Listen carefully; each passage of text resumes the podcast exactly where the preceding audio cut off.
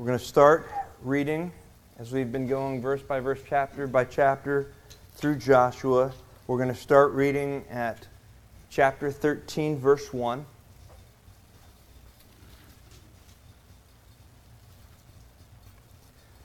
And it reads like this Now Joshua was old, advanced in years, and the Lord said to him, You are old, advanced in years, and there remains very much land yet to be possessed. This is the land that yet remains, all the territory of the Philistines, and all that of the Geshurites from Sihor, which is east of Egypt, as far as the border of Ekron, northward, which is counted as Canaanite, the five lords of the Philistines, the Gazites, the Ashdodites, the Ashkelonites, the Gittites, the Ekronites, also the Avites. From the south, all the land of the Canaanites and Mearah that belonged to the Sidonians as far as Aphek to the border of the Amorites, the land of the Gebalites, and all of Lebanon towards the sunrise, from Baal Gad below Mount Hermon as far as the entrance to Hamath. All the inhabitants of the mountains from Lebanon as far as the brook Misrephoth, and all the Sidonians, them I will drive out from before the children of Israel, only divided by lot to Israel as an inheritance, as I have commanded you. Now therefore, divide this land as an inheritance to the nine tribes and half the tribe of Manasseh. And Father, again, we just pray as we look at this passage today to see the children of Israel are on the move to the promised land. And in their journey, so often we see our journey. And we would pray today, understanding the only way that we will ever understand is by the power of your Holy Spirit, speaking to your children. For some, they will be drawn and they'll hear of you for the first time. For others, we will be strengthened. Others will receive courage. Others will receive wisdom. Because you're just so good. Speak to us clearly today in Jesus' name. Amen. Before we start today, I have to tell you that the Department of Transportation has issued a national travel advisory. If you see the man that we're about to pull up to the screen, you are not to travel with him. Okay, you are not to travel with this man. All right, many of you know him as Tom Hanks. Okay, but if you've seen Tom Hanks in action, you know that there are many of his movies where Tom Hanks has some problems when he's traveling. All right, if you're on a boat with Tom Hanks, well, this could happen to you. It's the next slide. All right, that's Captain Phillips. It's based on a true story. And so he has a problem that his boat is hijacked. Um, so you don't want to get on a boat with him because there could be problems. Well, the next slide. Well, that's U.S. Airways, Flight 1549. You don't want to get on an airplane with the man because if you get on an airplane with the man, well, the, both engines were hit by birds, right? So he's playing Captain Sully Sullenberger in that movie. And so you don't want to get on an airplane. So you don't want to get on a boat. And you don't want to get on an airplane with the man. But then you also, next slide, you definitely don't want to get on the Apollo 13 with Tom Hanks. All right? Because if you get on the Apollo 13 with Tom Hanks, well, he will quote the famous words of Jack Swigert when he says, Houston, we have a problem. All right, Houston, we have a problem. And I say that to you because actually, when Swigert first uh, uttered those words, he actually said something more like this. He said, Okay, Houston, um, we've had a problem here. So I think the movie gets it wrong, actually. But nevertheless, the point being this is that when we take a look at all of the travel opportunities for Tom Hanks, we see that he plays characters that get in trouble and that have problems as they are traveling. Now, if you talk to the youth group today, the youth group would say that you might not want to drive with Pastor John because you might have problems. Coming around the corner today into the church parking lot, well, we cut the corner a little too close and the church window broke. Shattered, you heard a pop and then a shatter and then bam, gone problem. It was something I didn't anticipate. Problems, problems, problems, problems. Do you have them? Yes. Man, I don't think you'd be here if you didn't. All right, but when we define a problem, a problem is a matter or a situation regarded as unwelcome or harmful, thus needing to be dealt with or overcome. So that's our definition for our working definition for problem today. All right? It is a situation regarded as unwelcome or harmful, thus needing to be dealt with or overcome. Problems come in all shapes and sizes. Some of you had a problem the moment you heard the alarm clock this morning. That was a problem. Some of you had a greater problem than that. Maybe it was your car didn't start at first, or maybe you, you spilled your coffee. And those are smaller problems. Maybe you have bigger problems than that. Some of you have relational problems. Some of you have financial problems. And it's not a big deal. You're a little short on cash, but it becomes a bigger deal and a bigger problem when you're overdrawn. And yet, a greater problem, a greater problem when you have to file bankruptcy. Yes, problems come in all shapes and sizes.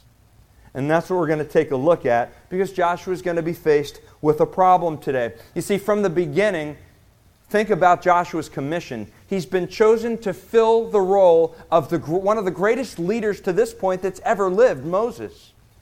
He was born into slavery, Joshua. Now he's chosen to, to fill the shoes of Moses. When he goes up against the Jordan River, well, there's a problem.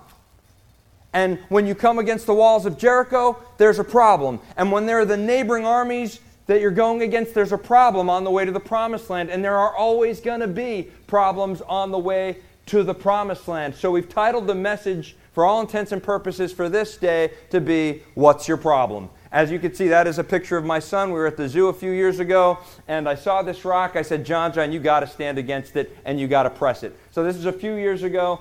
There's no way that the man's going to move that rock. And how many of you have problems in your life right now that you feel, you know what, this one's immovable? This one, I don't know what to do.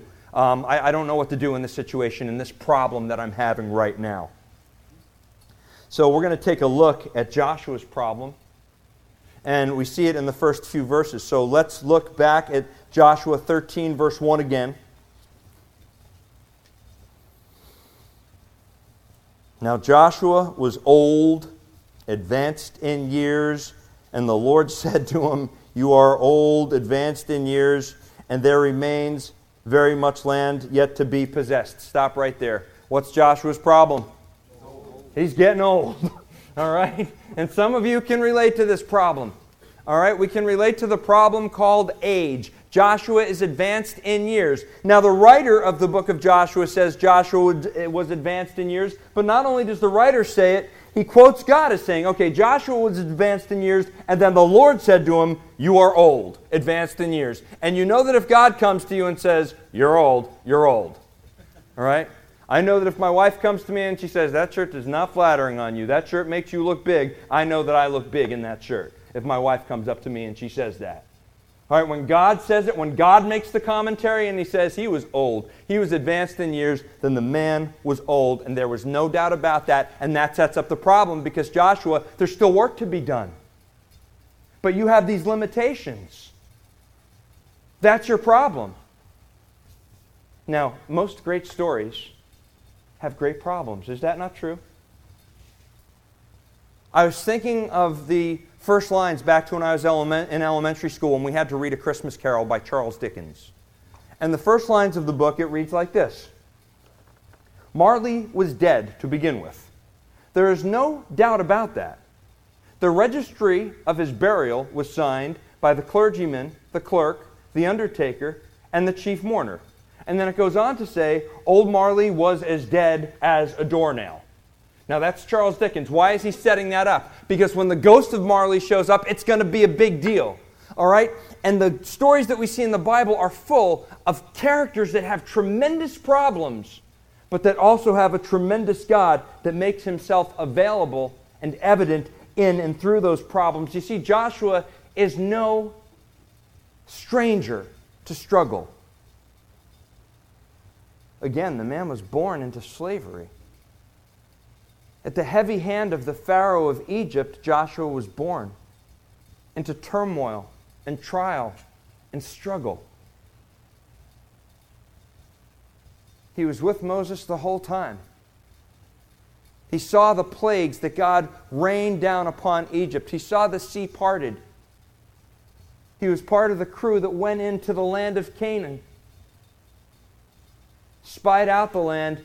He was one of the two that came back and said, We can take this land because God's on our side. But the other 10 said no. And God said, Now you got a problem. And the children of Israel were wandering in the desert for 40 years. Joshua was no stranger to trouble, but now he's having a problem again that many of us can relate to age. I don't remember at the age of 20 saying, I can't wait to get to 40. Right? I don't remember saying, I can't wait to get my double ARP card. I don't remember saying that at 18 years old, at 20 years old. I don't remember that. But now that I'm 45, when I get up out of bed in the morning, sometimes I'm crawling out of bed because the back isn't what it used to be. The vision isn't what I used to be. When I went to the barber the other day, she was like, You have hair on your ear. I'm like, Hair on my ear? That's crazy. Age. Age is a problem. What's the reason for the problems that we have? The reason is that we're living in a fallen world. We're living in a fallen world roll back to Genesis 3. We're not going to turn there right now. But God had put the man and the woman in the garden in perfect living situation, creating them in his image, creating them with a choice. And creating them with a choice, they made the choice, and that choice in that moment, when they ate of the fruit that they were not supposed to eat of, at that moment, sin and misery entered into the world. And that's the beginning of all the problems of mankind, all of the longings, all of the struggles. And so our bodies are decaying the moment from the moment that we come out of the chute. From the moment we come out of the chute, the bodies are decaying, they're suffering decay at that moment.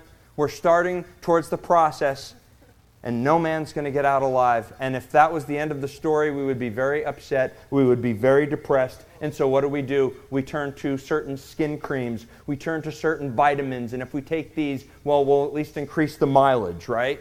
We'll do this certain workout and, and this certain diet, and we will increase our productivity at least while we're here. But there's a problem because we're living in a fallen world. That fallen world, every single human since Adam and Eve has experienced problem and struggle. Adam and Eve in the garden, their sons, Cain and Abel, experienced problems and struggle. Noah experienced problems. David experienced problems. So on and so forth. Through the course of Scripture, no one is exempt, and that is the first point. The first point today is this is that everyone has problems. And if you came into this church today and you said, Well, I don't have problems, and brother, you've come to the wrong place. Okay? Because the church is full of people with problems. It's been well said that the church is not to be a museum for the saint, it is to be a hospital for sinners, it is not a palace for the privileged, it is a haven for the hurting. If you came into this place today and you're hurting and you're struggling, then you've come to the right place. Some of you don't know how you're going to pay your electric bill. Some of you are concerned about the place that you're living right now, and you say, I can't stay here. Some of you know that your vehicle is on its way out. Some of you need a new window for your church van. Everybody has problems, okay? Everyone has problems. There are no exemptions because you wear the name Christian. You understand that, right? Because as far as I see in this book, it's a false teaching to say if you think positively, you're not going to have problems because everybody in this book has problems. Jesus walked this earth and he was being faced with problem after problem after problem after problem because he was the Son of Man. He was the Son of Man, so he experienced these problems. And so that's the bad news is that we all have problems. Everyone has problems. Now, what I want you to do right now today is if you have a pen and a piece of paper on you, I'd like you to write down three struggles that you're going through today. Three problems that are in front of you today. Some of you could write down 30. And you're saying, Pastor, that's on a, that's on a good day. I could write down 300 right now. Write down three problems that you're struggling with today. Just three. Maybe they're relational struggles. Maybe it's your job. I, I don't know what it is for you. I, I know what I would be writing down.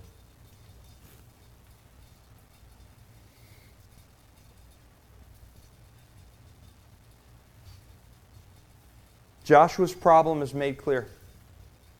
His problem is made clear. You are advanced in age, but there's more work to be done. So, this is what God says all right, he gives them all these lands that remain, and he makes the list of the lands that remain. And we jump down to verse 6 where he says, Them I will drive out from before the children of Israel. Stop right there. Them I will drive out. You're old, you're advanced in age, that's your problem. You're old, you're advanced in age, so, so your problem is very clear. But there's a solution to it, and that's me. There's a solution. I'm going to drive out your enemies before you.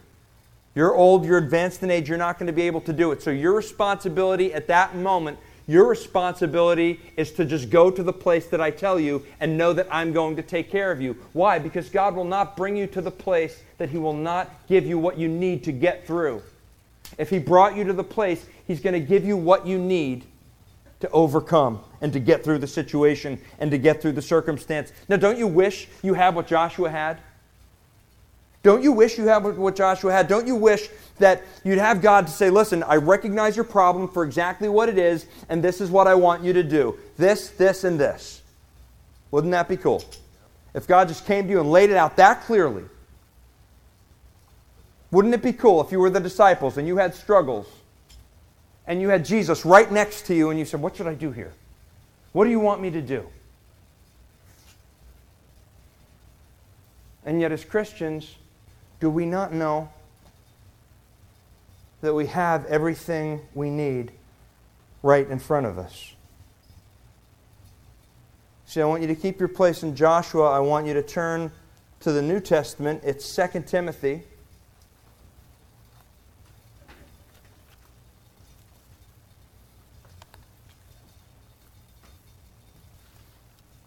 In 2 Timothy, it's chapter 3.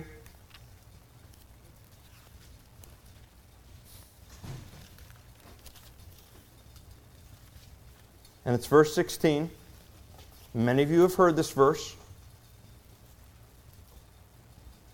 And so we see that God spoke directly to Joshua and said, Listen, you're old, you're advanced in years, I get it, but I'm going to go before you and I want you to go. And so here's, here's our directive right here. It tells us this in 2 Timothy 3, verse 16, it says, All scripture is given by inspiration of God and is profitable for doctrine, reproof, for correction, for instruction in righteousness, that the man of God may be complete, thoroughly equipped for every good work. Stop right there.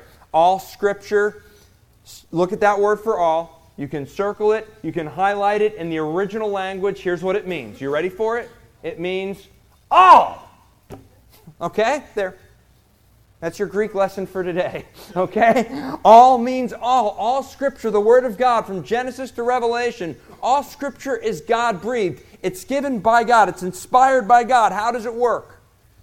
Because some of you would discount this, some of you would look at this word and you would discount it and you would say it was written by men. It was written by fishermen. It was written by tax collectors. It was written by peasants. It was written by, but it was written by men. Well, according to this, it says all scripture is God breathed or inspired by God, breathed into by God. How does it work? Have you ever been inspired here? Go out to Gulfstream Park any morning. Some, sometimes you'll find uh, me in the tank out there, and we go out there to pray sometimes in the morning at Gulfstream Park. And when we go out there at Gulfstream Park, we'll see the sunset and, and the water. And all I want to do is I want to write something. I want to write. I want to say, I'm, I'm feeling full. And because I'm feeling full, something is going to come out. When I first met my wife, I wrote her a song that I sang to her at FAU. Yeah, oh boy. Somebody said, oh boy. Yeah. I wrote her a song. I pulled her up. She wasn't dating me at the time.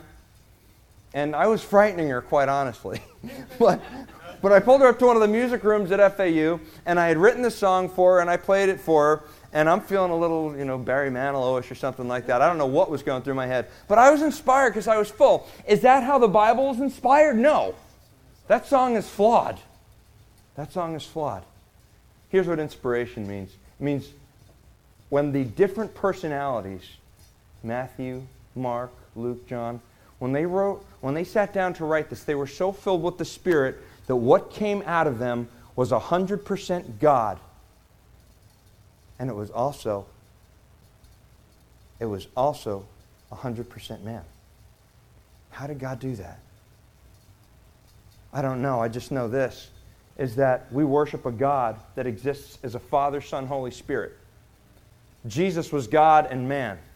This scripture was written by man, there's no doubt about that, but it was inspired of God. So the word that you have in your hand, and you would say, well, if it, if it was written by man, could man have gotten it wrong? This is a matter, one article says, that can be decided by science and research. And though some errors have been made in copying the scripture through the centuries, today we have a New Testament where not more than, listen, one one thousandth of the text is in question and not one significant doctrine is in question. The number for the Old Testaments are even more impressive. We can trust the words that we have in front of us are being from God if you're really looking for God. If you're looking for errors, you're going to try to pick this apart and you're going to try to pick that apart. But what you have in front of you is a book that has history in it, accurate history, but it's not a history book. You have a book that has poetry in it, but it isn't a, a book of poetry. You have a book in it that has science, but it's not a science book. You have the inspired, inerrable, infallible, infallible Word of God in front of you. And it says that it's profitable for doctrine, reproof, correction, instruction, and righteousness. It tells you what to do, it tells you how to do it, it tells you what not to do, and it tells you what to do when you've done something that you're not supposed to do. That's what you have in front of you. Now, for the Christian, this is the way that it works. It's really simple you open it up and you ask God by the power of His Holy Spirit to give you understanding. Because the two things that you've been given that you need for your problem, whatever problem that is, is you've been given the Word and you've been given the Spirit. And these two things work together. Somebody said like this. I wrote that. I said I saw this on Facebook last night. Famous quote that said, "Bible study. Listen to this. Is a supernatural activity." A divine encounter with the Word of God through the Spirit of God. Listen, I want to read that again. Bible study is a supernatural activity, a divine encounter with the Word of God through the Spirit of God. And to the child of God, it's life, and you know it.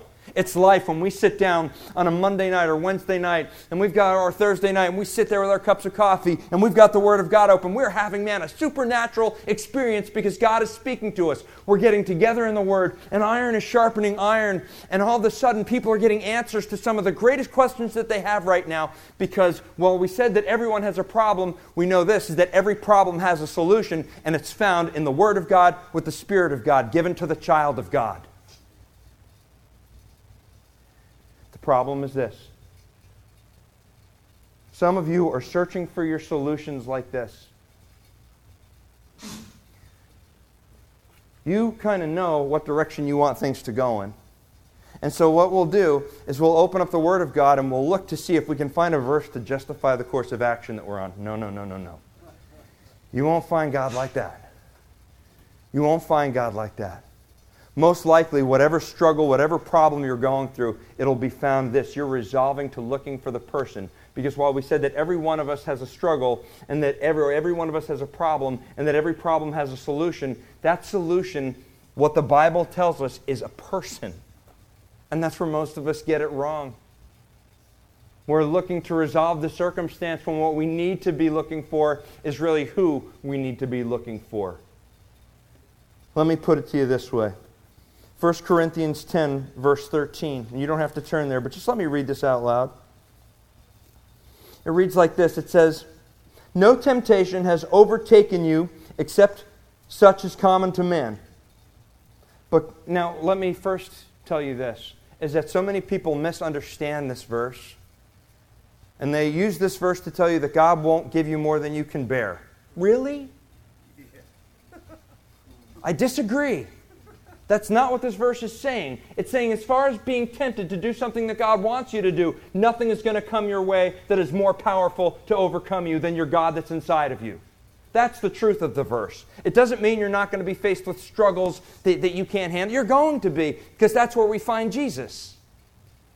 But what this verse says is that no temptation has overtaken you except such as common to man, but God, listen, is faithful.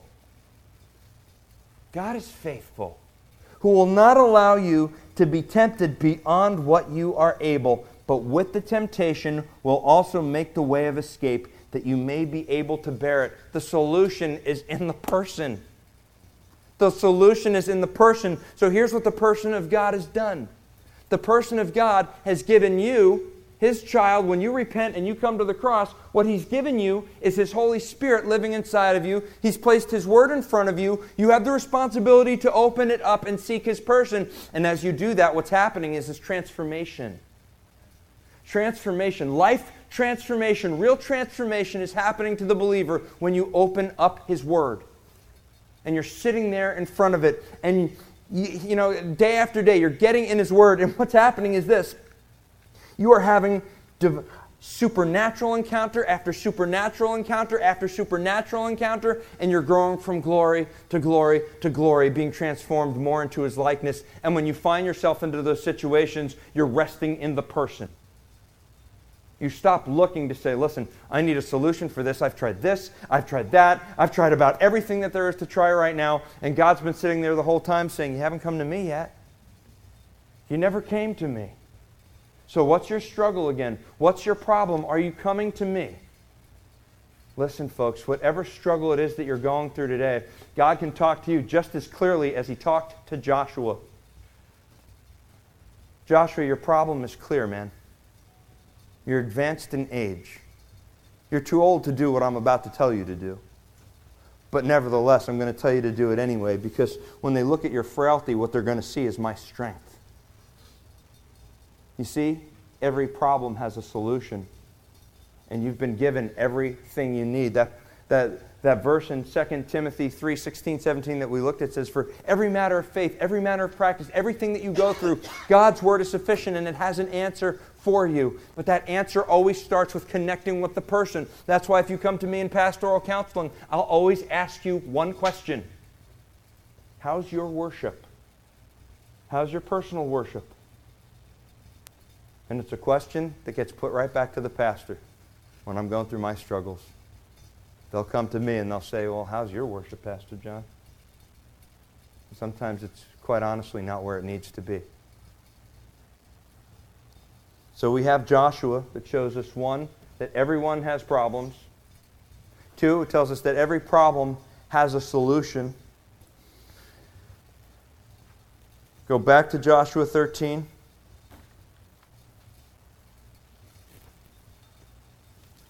We'll start reading again from the middle of verse 6 from Joshua 13. Where God tells him again, them I will drive out from before the children of Israel, only divide it by lot to Israel as an inheritance as I have commanded you.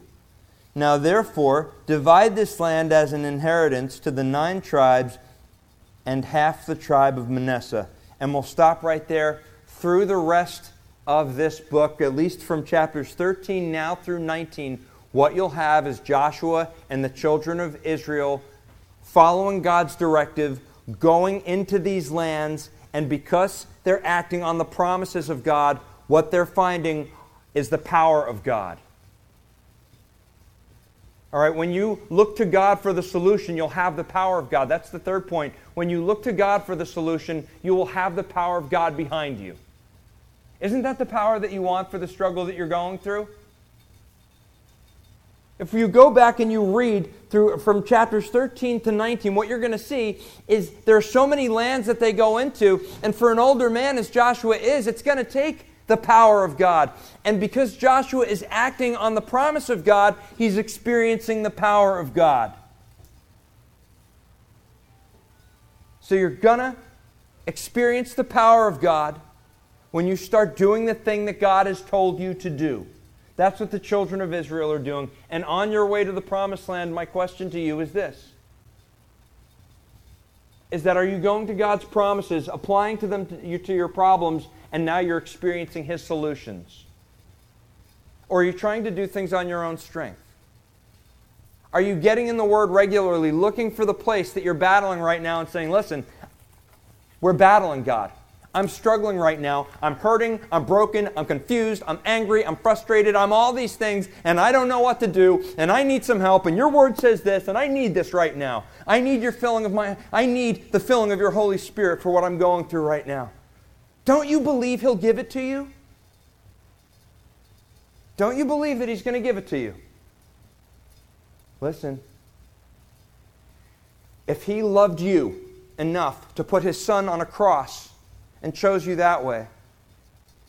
He's not a father that's looking to withhold his will and his power. He wants you to know his plan for your life. Because there's nothing that he can't overcome. You see, we had a problem called sin. To solve that problem, Jesus came as a man. We have a problem that's called temptation. To solve that problem, Jesus was tempted in every way as we are, yet was without sin. See, we have a problem, and it's called death. But Jesus took his last breath on a cross and overcame death.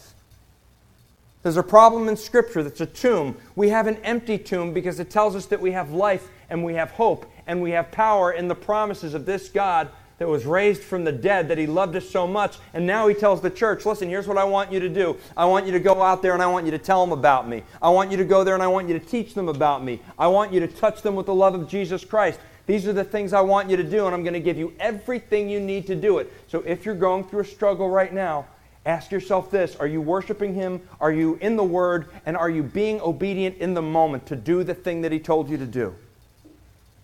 Are you resolved to going out there and telling someone today that's drowning out there that needs a life raft about the truth that God has given you, that He's put inside your heart because you're filled with that love and you know that it's that love that has not only saved you, but that it has sustained you. It has not only sustained you, but that it's growing you and it's bringing you to glory. That's the gospel, man. That's the gospel. And when we look and when we see these promises of God, this is where our solution is it's in His person. Now, it doesn't guarantee that you're going to get the solution that you're looking for. Sometimes the solutions that God are, are going to bring us, they're not going to come immediately, and they're not necessarily going to be apparent. Sometimes the solutions are not going to be immediate, sometimes they're not going to be apparent. For Joshua, what that wasn't the case. It was a clear directive go to these lands, but sometimes in your life, you're going to come to these things and you're going to be worshiping, you're going to be praying, and you're not going to be getting the answer readily. At that moment, don't move. Psalm 46:10 says this, "Be still. Know that I am God." And when you make that statement, you're still and you know that he is God, you're admitting this, that you are not. And that needs to be really cool with us. We're not getting the answer that we want when we want it. But the answer is there. The solution is there. Sometimes the solution is not the way, again, that you want. It doesn't come immediately, it doesn't come apparently. And sometimes the solution is going to come in a way that defies that defies your ability to reason. Is that fair to say? Sometimes God's solution to your struggle is going to come in a way that you'd be like, You want to do what? Are you serious? See, usually it's like when you have several options on the table, all right? It's usually the one that you look at that is like, people are going to think I'm nuts. That's the one that God's usually saying, That's what I want you to do, because that's where you're going to see my power. That's where you're going to see your strength. That's where you're going to need to rely on me. And sometimes He's going to give you that blessing, and sometimes He's just going to give you the deliverance, and sometimes He's just going to give you the strength to endure it. Sometimes He's just going to give you the strength to endure it because what somebody next to you might be needing to see is the way that the quote Christian handles their battle. And that might be the solution. God doesn't do things the way that we expect. Matter of fact, it often goes so very counter to the way that we think it should be. Has anyone here ever been caught in quicksand? Good. If you've never been caught in quicksand, I want to read this to you. I, read this this morning. I thought it was kind of interesting, so I figured I'd bring it in. In case you ever do get caught in quicksand, of course. and, and, and I hope you don't. Okay, it reads like this It says, We've all seen movies where people get stuck in quicksand. Quicksand is very simply sand and water. The problem is, is that the water loosens up the sand so that the sand is not compact and there is nothing to stand on. Compacted sand is a surface that supports a person, that can support a person and give that person something to move on. But once you mix the same sand with water, all of a sudden there's no traction left. The problem is this when a person gets stuck in quicksand, the harder they try to get out, the deeper and faster they go under. And isn't that life? The harder you're trying to get out, the harder you're trying to get out, the deeper and faster they go under. The harder they try, the worse things get because the nature of quicksand is to pull them down the more they try to move. Now, the person who gets stuck in quicksand knows how to handle it, and they don't fight to stay up. Listen, they don't fight to stay up. This, this is going to be so contrary to what you would think that if you yourself were caught in quicksand. It says what they do is they slowly paddle underneath, moving an inch here and an inch there until hopefully they can get to the bank. The nature of some problems is that the harder you try to get out of it, the deeper you're going to wind up in it. Sometimes the answer to the problem is not a commonly prescribed approach to it. And what I would say is this about whatever situation and struggle you're in, whatever problem that you're having today, often God is going to do something counter to the way that you're sitting there reasoning and saying, I think it's going to turn out like this. I think that this is the thing that should happen. You have to look for the person of God, and very often, He'll tell you something crazy. Noah, build a boat David, today we're going to kill a giant and we're going to use rocks to do it. Disciples, you're going to see the Savior that you've been following for the last three years take his last breath on a cross. You see, it's fair to say that his thoughts are not our thoughts, his ways are not our ways. As high as the heavens are above the earth, so are his ways higher than our ways and his thoughts are higher than ours.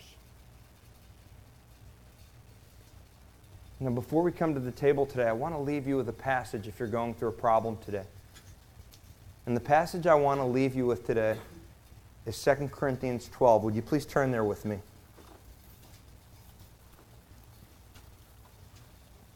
2 Corinthians 12.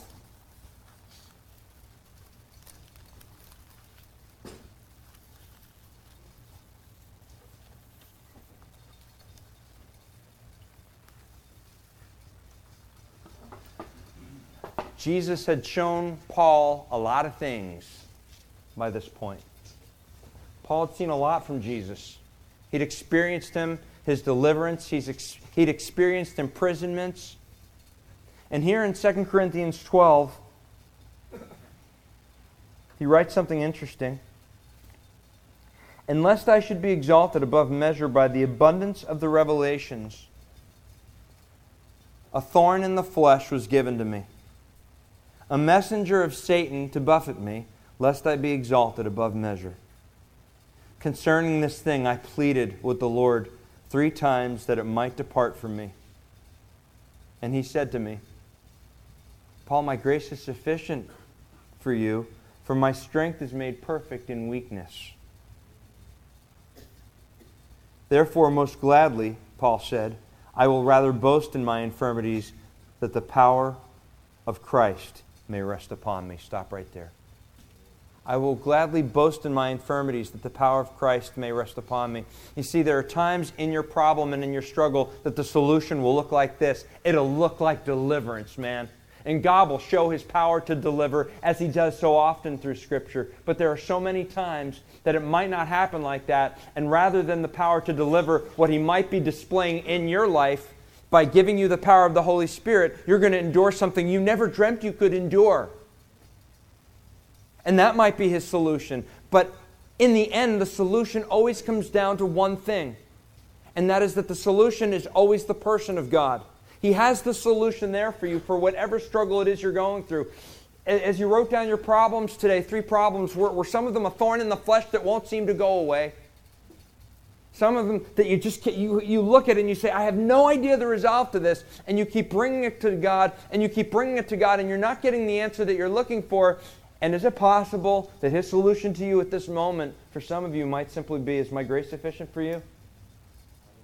You know, see, Pastor John, I saw you in church the other day raising your hand singing, Christ is enough for me. But now you're in a situation, and I wonder if He is. Is He enough for you through the situation that you're going through? Because He is your solution. You understand that there's nothing that we can't find at the cross. There's no provision we can't find at the cross. There's no the amount of mercy or forgiveness or peace or joy at the foot of the cross. We have joy when we look at the cross because there's no one on it. There's nobody on it. We have peace when we look there because we know that our God's got everything under control, even when the world seems to be shaken. There's nothing that we cannot find at the foot of the cross. Have you forgotten that?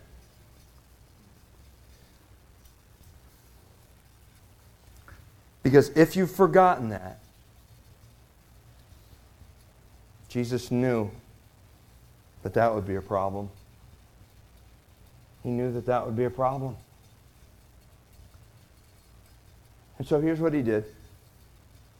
When he was about to face the greatest challenge that he faced on this earth, he instituted what we call the Lord's Supper. He instituted the Lord's Supper. He told the disciples when they were about to face the greatest challenge in their life by watching him take his last breath, he told the disciples, Listen, when you do this, remember me. Why? Because we forget. We're forgetful people.